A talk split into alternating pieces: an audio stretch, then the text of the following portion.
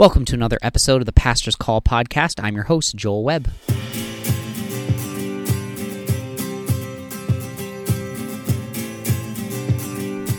Before we begin today's episode, I want to thank the sponsor for the show. It's Blue Water Free Methodist Church, where I have the pleasure of serving. We're an intentional community reflecting Jesus to our world.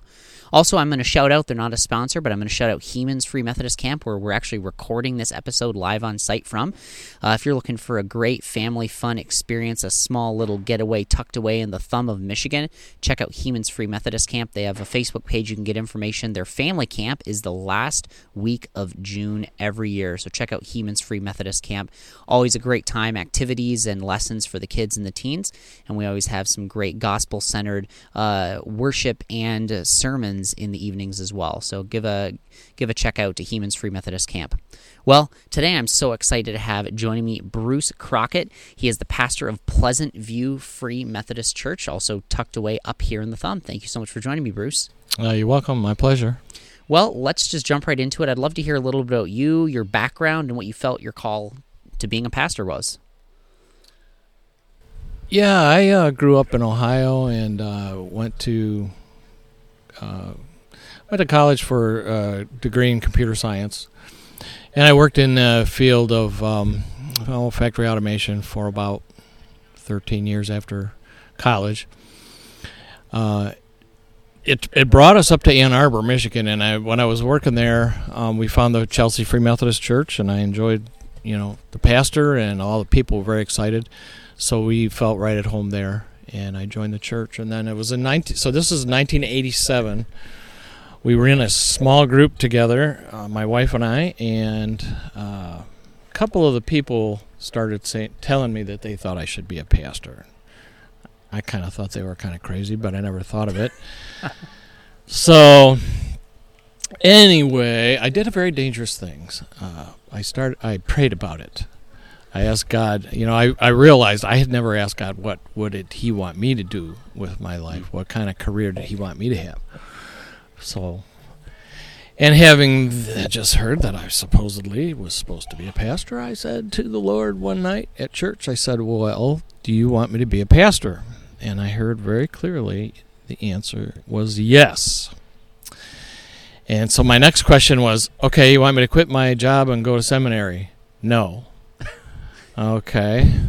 So I wasn't sure what was going to happen, but I talked to the pastor, and we ended up ended up uh, staying there for about it was another five years before I did leave and go to seminary. Hmm. So that was uh, that was pretty cool. So it was a, it was a direct. It was one of the few times I feel like I heard actually heard God's voice hmm. very clearly. So that's and that's been something that's helped me, hmm. knowing that all along. Mm-hmm. Well, Lord, you called me to do this, so mm-hmm. you must know yeah. what you're doing. Yeah. So then, what was that uh, process like? Then leading you to the pastorate. So you said five or six years, and then you eventually went to seminary. So what did that period of time uh, then look like? That transition, heading towards that. Uh, like the time in seminary. Yeah. Yeah. Yeah. Um, well, I was. It's funny. I remember standing up in front of our church in Chelsea and saying, "Well, I'm 36. I finally figured out what I want to be when I grow up." so, and uh, uh, so I chose Asbury Seminary because my pastor had been there, and others that I re- respected had been there uh, in Kentucky. So the kids were four and six, and we packed up the packed up and moved to Beverly Hill. No, we moved to south of Lexington, Kentucky, and went to Wilmore for the um, for the seminary. So it was good. Um, and uh, I decided that I was going to keep, you know, un- unlike most most of the um, most of the students that were there were, you know, the one in the school was going full time school and the spouse was working. Uh, in my case, I worked uh, and went to school, so I was going part time, and it, so I, I took five years to do a three year degree. So I, I was on the five year plan, but uh, but I actually kind of like that because I could take like two classes a semester, and then I would actually get a lot out of it. You know, I wasn't just turning in something to turn it in. Sometimes when you're in school, you get you get to where the deadlines just start hitting over and over again. So um, but I but no, I got to do all pretty much all the reading and all the papers and everything I had to do. Uh, and enjoyed it. You know, got a lot out of it. I enjoyed the classroom environment. I realized I needed that. At the time, they didn't have online, but they did have correspondence courses and I tried that, and I'm like, nah, that's not going to work. So yeah. going to seminary was the way to go, and I really liked it. Hmm. All while your wife was raising uh, raising your kids. Yeah, right? yeah, they were four and six when we moved down there, so they were just getting into elementary school, and uh, yeah.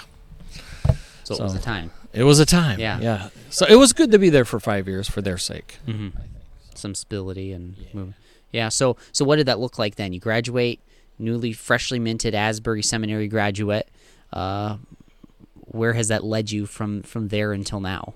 Can you give us kind of an overview? Thirty. Yeah, I always uh, thought that God wanted me to plant a church, to start a church. Uh, but then I also realized, you know, I'm not the usual, not the usual um, personality for a. Uh, I'm not very extroverted. I'm more of an introvert than an extrovert. And you know, I like people and I like going where God wants me to go. But uh, at the same time, um, I just recognized I'm I'm not your usual personality for a pastor, let alone for a uh, a church planter. So I wondered what kind of you know that was going to look like.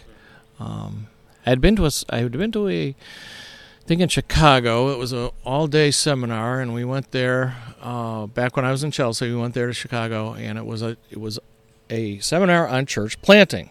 And it was in a big ballroom, and I remember sitting there the whole time and taking it all in. It was great stuff. And at the end, he said, "Okay, just everybody, just bow your heads and just let's just take a moment and ask God what He wants you to do." So I did that, and I'm really, I'm kind of tired. I hear the, I said, "Well, Lord, what do you want me to do?" And I heard this voice. I, well, you know what I mean. It's kind of, kind of like a voice, but the thought came to me. Um, plant a church. I'm like, well, Lord, how do I know that's you? I'm sitting here in a church planting seminar. You know, of course, if I'm going to think anything, it's, you know, how do I know it's you and not just some idea that popped into my head? And he said, because I have written it on your heart. And I thought, I have never, I don't use that language. I don't think I'd ever said that phrase before. So I thought, that's got to be from him.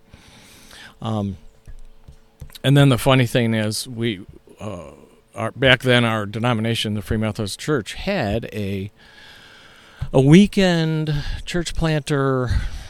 I don't know what you call it, boot camp kind of a thing, where you went and you learned about it, and they actually put you through a scenario where you were planning to plant a church, and you had to present your findings to the group as if you were, you know, uh, your present your plan yeah. to plant a fictitious church, you know, somewhere. So at the end of the thing, they call us in for an interview, and I'm sitting there with my wife, and they said, "Well, Bruce, um, uh, the results are either going to be a red light. We don't think you should do this. A, a yellow light, proceed with caution, or a green light, you're good to go." And they said, "If it was just you." Uh, it was just you, um, probably be like kind of like a yellow light. But with your wife, you get a green light because she'll bring them in and you'll keep them in. That's what they said. So all that to say, I end up going to this little town of Leslie, Michigan, and the church. It was not a church plant in the traditional sense. It was a restart. The church there was down to 10 or 11 members. Uh, it had um, they just in the early 90s had gone down and they had a few retired pastors come in and then in 97 they transferred it to a different conference to the southern conference which i was a part of and the southern michigan conference helped pay my way to seminary. Uh, and i owed them five years of service which was no problem. And so in 1998 i went to Leslie Free Methodist Church, which had been renamed Grand River Community Church. And I was there for 19 years. So 98 to 2017. Hmm. So what did what what did that time look like? Maybe what were yeah, let us know what the time looked like. What was the high, what was the low during that 19 years then? You know, Yeah, that's a yeah. good, good chunk of time. It to, is, to be at a church, is. especially one that's being restarted. Right. So, right. so what did some of that look like? Well, even you know, you can change the name of a church, but it still has a reputation, Hmm. and uh, it was still a Free Methodist church. And you know, reputations are it's kind of an interesting thing. Apparently, at our our church was the way one other pastor worded it was you're you have to be holy to go there. Hmm. Um, well, okay, uh, we are a holiness denomination, and that's great. And but uh, things had changed in the Free Methodist Church, where you know you were now at, to be a member. You you were just saying, okay, I.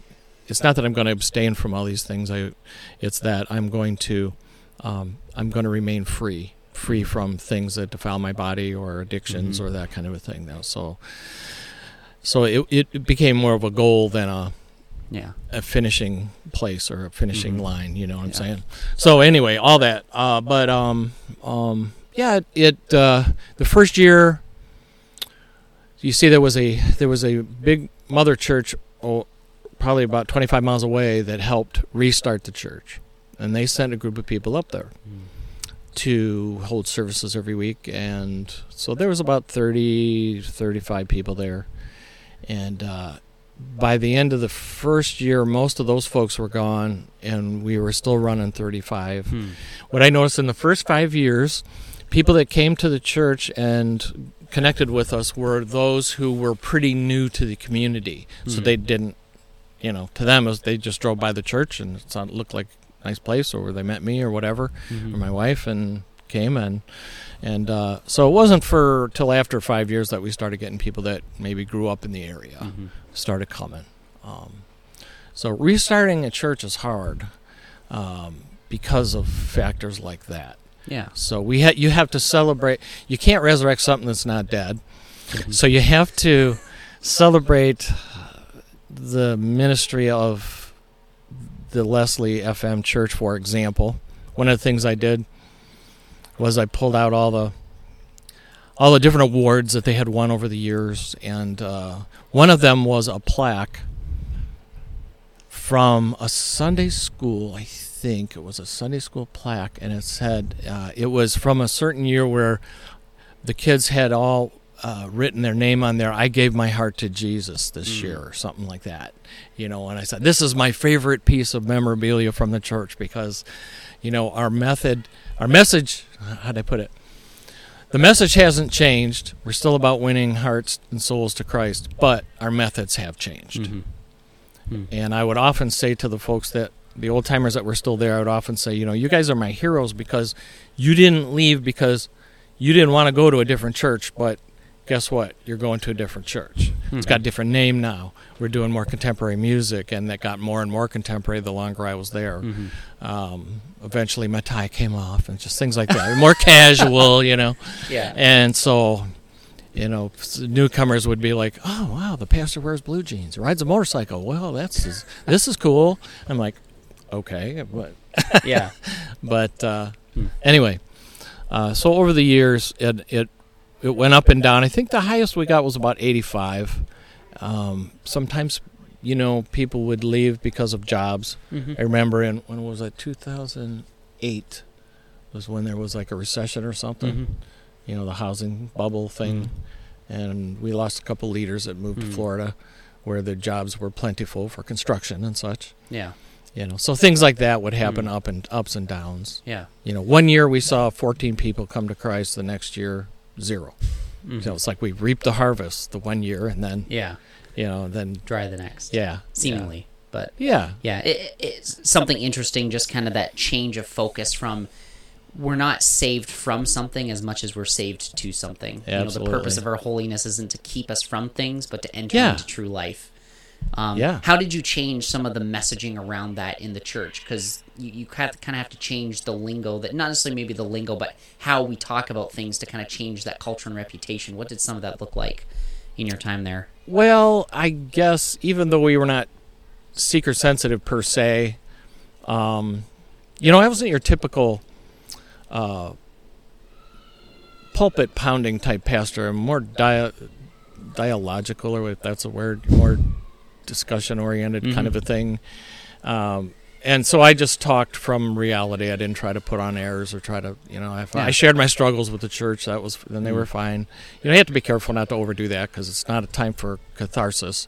you Yeah. know, when you're preaching. Yeah. But at the same time, you know, people need to know you're real and you got issues and hmm and uh, so, um, like for example, you know, you talked about being saved to something. Well, before even going to seminary, it was in '87 when I was 30 and we were going to have a baby, and I started drinking every night, and I couldn't stop, and so I had to give it to the Lord, and He Hmm. took away my compulsion to drink. Mm. Um, so I could talk about that hmm that I wasn't saved from drinking, I was saved to sobriety. I was Mm. set free from that compulsion. You know, Yeah. if it was there, I couldn't resist it. Mhm. I could control the amount, so I thought, but uh, you know, I wasn't. I wasn't getting blasted like you know maybe a, a fifth a day kind of person would be, but Yeah. but still, Mm. if it was there. So, uh, so I So now I'm going into the pastorate at the age of. I'm my first pastorate. I'm 41, and you know, with that life experience, I think that was that was really a good time Yeah. To to actually go Mm. into it. You know, as opposed to like right out of. And when I was in seminary, I noticed that the average age was 35, and uh, there were folks with life experience, and then there were uh, men and women right out of Bi- say Bible college, for Mhm. example. Yeah. And, and some of the things they didn't understand. They f- later on they would come back and say, "Well, we wish we had more on leadership." And I'm like, "Well, we had a course in leadership, and you had to take the course in leadership. You just didn't have the life experience to appreciate it." with it. Yeah. Yeah. So then, from those 19 years, what brought you to where you are today? Uh, well, the um, you know, at the at the time, let me think. Well, like I said, we were up and down, Mhm. and you know, one thing I found was, in uh, I really am cut out for the week to week. Um, I I do enjoy the week to week process Mm. of preparing for services, making a you know coming up with the, whatever the Lord wants me to say, um, and and planning this the music and and all of that Mhm. um, and having that week week to week accomplishment, I love that. Uh, as opposed to the engineering I was doing, where you product lifetime, the projects would take 18 to 24 months, Hmm. and so you know the accomplishments were milestones, but they weren't real accomplishments. You know? Yeah. The- so anyway, all that, but um, uh, so I took a sabbatical in 2015, and I realized, yeah, I'm pr- I'm pretty burned out. Uh, but I, st- you know, I still needed to stay at uh, at the church, and then um, I the superintendent just came to me one Sunday. We're an appointment system where you get appointed to the church you're at, and the church wanted me to stay. Uh, I wanted to stay, but the conference said, you know, we think you've been struggling here long enough, and it's time to move on. Hmm. And I just kind of, I just kind of laughed when he said that. He said, "You're not going to be reappointed here," and I go, I kind of laughed and I go, "Okay." And at the age of sixty, you're probably not going to put me in another church. And he said, "No, you're right. Like that's true."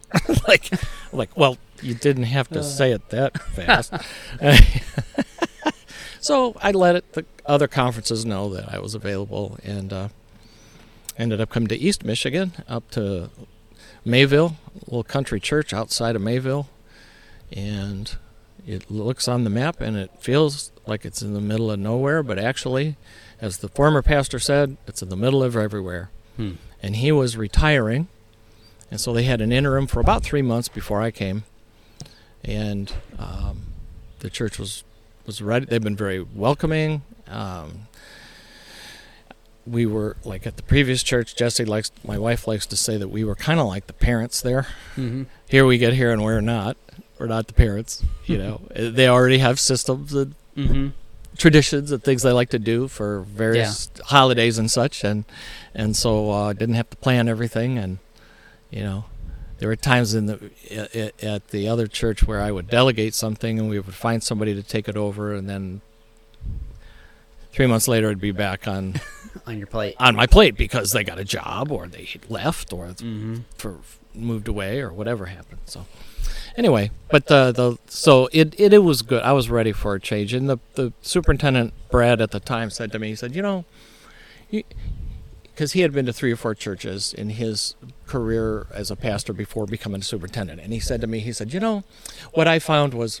There were certain things you would try at one church, or a thing like same things just wouldn't click, and then go to another one, and then you try certain things, and then boom, it would just take off. Mm. And so, um, interesting.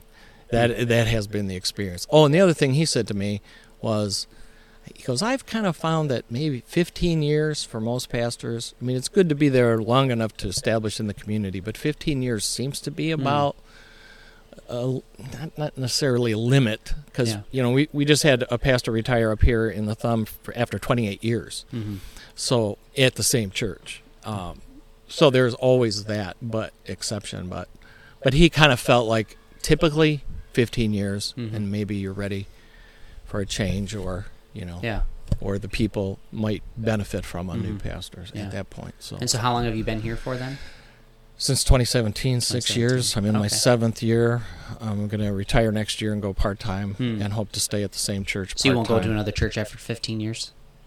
right probably not Probably not. Yeah. no So from this, no, I- si- I'll be 67 next year. you'll year be 67. so i'm 66 so now retire part time. You know, Mhm. Still do what you love to do, but right maybe not as intensely. yeah Yeah. Right, and it the intensity comes from having the responsibility, Yeah. you know. Hmm. So if I could, if I can serve at the church, Hmm. maybe with worship and music and some of the administrative stuff I've been doing, and someone else can do the the preaching and lead the lead the church, Mhm. that would be awesome. Yeah. So I'm hoping that'll happen. That's a year Yeah. from now. Yeah. So So from what I would call this, you know, wealth of pastoral experience and preaching, you know, being able to look back on what you've been through and other pastors you know have been through now, kind of looking forward, you know, what we want to do here is uh, encourage those who are trying to find out more. Maybe I'm being called to be a pastor. Maybe they're in the process of being pastor, or they're already a pastor and they're needing encouragement. But what do you see as maybe challenges that pastors in the coming years are going to be facing, um, especially younger ones who are coming into ministry? Um, what do you maybe, do? You have any thoughts about things on the horizon that might be extra difficulties? Um, Well, one thing in general, one thing in general about ministry is a you better know that you're called to it and understand. If you can do anything else and be happy, do it. If you can't, because that's what God wants you to do, then then then do it and be the do the best you can. Uh, listening to the Lord and following His lead. Following Jesus is the whole point. And uh, but you're trying to get other people to do the same thing. Um, so we have to be realistic in this kind of a career, if you want to call it that. Um, pastors have a high rate of burnout. Social workers have a high rate of burnout after a certain amount of time. Um, some of us are are- can emotionally detach from other people's problems. Others, we find it hard to to, to detach and, and not take on the world's you know problems. Uh, the congregation can you know it'll be the different. It is the squeaky wheels that get the re- grease, and then the good you know. I have found the spend time developing the leaders. Um, be like Jesus, who worked with the twelve the most, and then what the three, the three closest to him. He spent most of his time with them.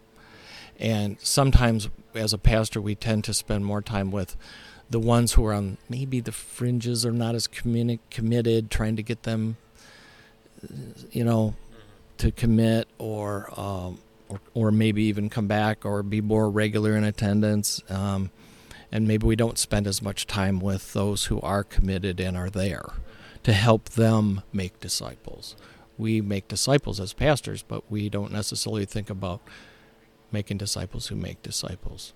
And then you also have to be real, realistic to realize that the highs are the best highs you're ever going to have, and they're the best, the biggest lows you're you're going to have the biggest lows. You know, when somebody gets angry and leaves because of nothing that you did, but they hold you and the church responsible. You feel betrayed. You feel like, you know, Christians should know better. Well, they should. But that doesn't mean they're emotionally mature. They, a person can be. Um, oh, there was one book that was called The Emotional. What was it called? Emotional Church or something like that. Anyway, not Emotional Church, but it was. Oh boy, I can never think of the name of it. I just I know the cover. I know right where it is on my my stand. Yeah, on my books Yeah. on my bookshelf. You know, and it talks about that human beings are have, have physical maturity, um, social maturity, intellectual maturity. Okay, instead of social, put spiritual. Okay, so you have physical, uh, intellectual, spiritual maturity, and emotional maturity. And you can have the first three. You're a grown up adult, you're smart, you're educated, you're intellectually maybe Capable. you know capable and and you know you know things that right and wrong. Spiritually you could be very mature. You know the bible. You're doing your best to live for christ. But you can be emotionally mature and still respond in stress or thing like like an infant i didn't get my way i want my way by golly and and so i'm out of here you know Yeah. and it, when you read his little description in this book about that, you go, "Oh wow, yeah, there are emotional adolescents, and there are emotional adults." So interesting. So you got to understand that you're working with different, all different kinds. Well, that actually, you know, circles things back around perfectly. There's a Spurgeon quote I love. He talks about living in the Bible but reading many good books. And, you know, we're changed and transformed uh, through the Word of God by the power of the Holy Spirit. Um, but what's been one or a couple of those good books? Maybe it's that one that you just mentioned, but there, are there any other books over the years that you've read that you've just enjoyed or have been particularly helpful to you? It, I, you know, I like to understand, and I, I don't try to. A long time ago, I learned not to be the Holy Spirit and try to figure out people's motives for why they do things. But it does help me to understand, so I don't take it personally. Okay, when when they get mad at me or or the church or whatever. Uh, and there was a book called The Bait of Satan, and in it, the the premise of the book is that Satan wants uh, and his evil forces work to for Christians to be offended. That if you can be, if they can get you offended, to take offense at something, a slight or a comment or something like that, then it can destroy the unity of the church. Um, and so offense is is is the bait that the devil uses to derail us as individuals. He doesn't want Christians to be effective. He doesn't want us to pray. He doesn't want us to to obey Jesus. He wants us to just, you know, say, "Well, I love the Lord, but I don't like the church." You know, and so or church I'm going to church hop because well, my kids are teenagers now and I need a youth program. You know, if all those people would stay in a small church, they could have a youth program, but they want to go to some let somebody else do the programming. I've seen it over and over. Yeah. So, Yeah. yeah. Well, definitely a Christian classic. Yeah. That uh, I know a number of people know, and I'm familiar with. Something I should read again. So appreciate the recommendation. Okay. Well, Bruce, thank you so much for taking some time to talk, share your your call and uh, your your experiences in the pastoral ministry. You're welcome. It's been my pleasure. Yeah, and I want to thank the sponsor for the show. It's Blue Water Free Methodist Church. We're an intentional community reflecting Jesus to our world. And of course, I wanted to thank you, the listener, for joining us on another episode of the Pastor's Call. Uh, episodes come out every week where our hope, mission, and goal is to encourage those who are seeking the ministry, are pursuing the ministry, or are already in the pastoral ministry by hearing the stories of those who have gone before. You can find our podcast wherever podcasts are found. Please subscribe so you know when episodes come out every single Wednesday. And if you leave a review, it'll help others find us as well. So share the podcast with your friends, share it with your family, share it with your pastor, and we'll see you on the next episode of the Pastor's Call. God bless.